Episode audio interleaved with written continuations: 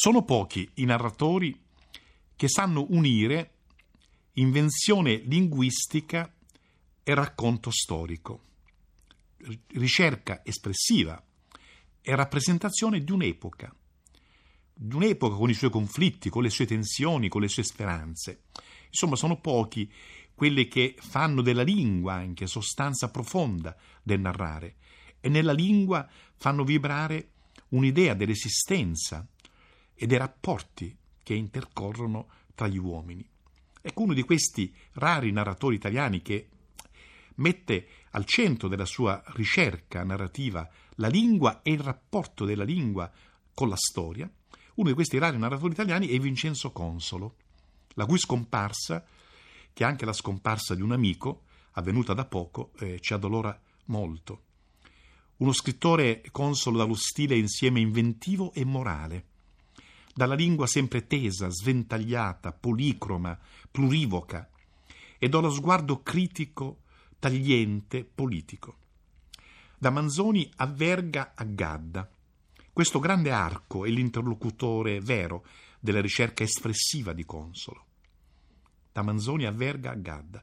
E sono da aggiungere le presenze di due siciliani, che ha conosciuto e frequentato come Vittorini e soprattutto Sciascia.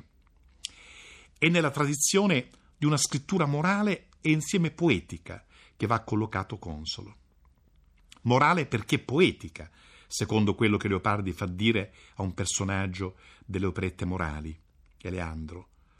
Il libro morale è tale quando è poetico.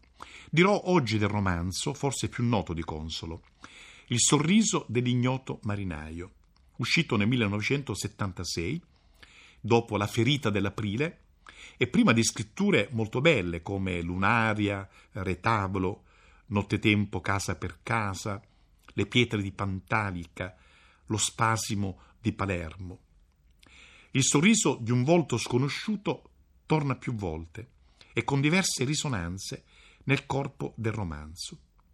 E anzitutto il sorriso di ignoto rappresentato nel quadro di Antonello da Messina, ma anche un sorriso misterioso che apparirà su alcuni volti lungo lo svolgersi della storia. Una storia che racconta di insurrezioni, disordini, eccidi, saccheggi, repressioni nella Sicilia degli ultimi anni dei Borboni, in quell'arco di anni che va da 1856 al 1860 e anche nel corso dell'arrivo dei mille, dei mille di Garibaldi.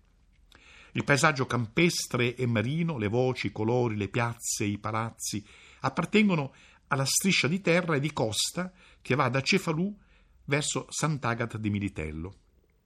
Il romanzo si apre con il viaggio del barone Enrico Piraino di Mandralisca, che su una barca, andando da Lipari a Cefalù, tiene stretto il quadro di Antonello, acquistato dallo speziale Carnevale. E già da subito la pagina si anima di voci, si dispiega in una lingua dalle tonalità plurime, vivissima, ritmica, che sa espansioni, derive, salti. I due personaggi principali, il barone di Mandralisca e Giovanni Interdonato, hanno una biografia reale. Il primo erudito, archeologo, naturalista, il secondo avvocato, esule a Parigi dopo il 48. Di idee liberali, il primo, democratico e clandestino agitatore politico, il secondo. Tutti e due i personaggi, Mandralisca e Interdonato, tutti e due saranno poi deputati nell'Italia unita e sono dei personaggi storici, ma la trama delle loro esistenze reali è solo la filigrana nascosta. Di fatto essi si muovono nella narrazione come personaggi, figure della svolta di un'epoca. Il barone di Mandralisca rappresenta la mutazione e il passaggio di alcuni nobili, per via della cultura, alla nuova sensibilità politica. Giovanni Interdonato è l'uomo d'azione, cospiratore, esule, che attraversa nel vivo il tumultuoso divenire della storia. Tutto questo è raccontato con modulazioni drammaturgiche e apparizioni e voci che fanno della scena storica rappresentata fanno una sorta di tableau esistenziale, un quadro esistenziale, un affresco sulla condizione umana. Le secolari oppressioni, le angherie sul popolo, la repressione di un moto antiborbonico, un estremo moto antiborbonico, la violentissima e sanguinosa rivolta di contadini mal guidati ad Alcara Lifusi il 17 maggio 1860, hanno tutti questi avvenimenti una doppia rappresentazione. Una rappresentazione romanzesca, nella quale, nella quale monologhi, incontri, lucidi paesaggi interni disegnano un teatro animatissimo, affidato a una lingua che accoglie registri diversi, gonfiandosi in un parossismo che dal barocco muove verso l'espressionismo. Una lingua che si alimenta di rivoli diversi, dialettali, colti, libreschi, cascami di latino liturgico degradato e di latino illustre, frammenti di una lingua, di una lingua gallo-romanza parlata nel paese di San Fratello, uno di questi paesi, di quest'area dove accadono i fatti narrati.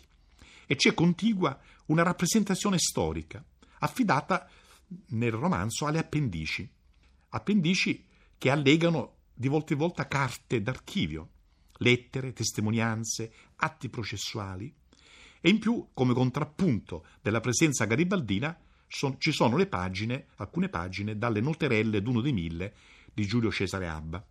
Nella parte finale, la descrizione del carcere, delle scritte a carbone lasciate dai rivoltosi sulle pareti a chiocciola nella botola del castello.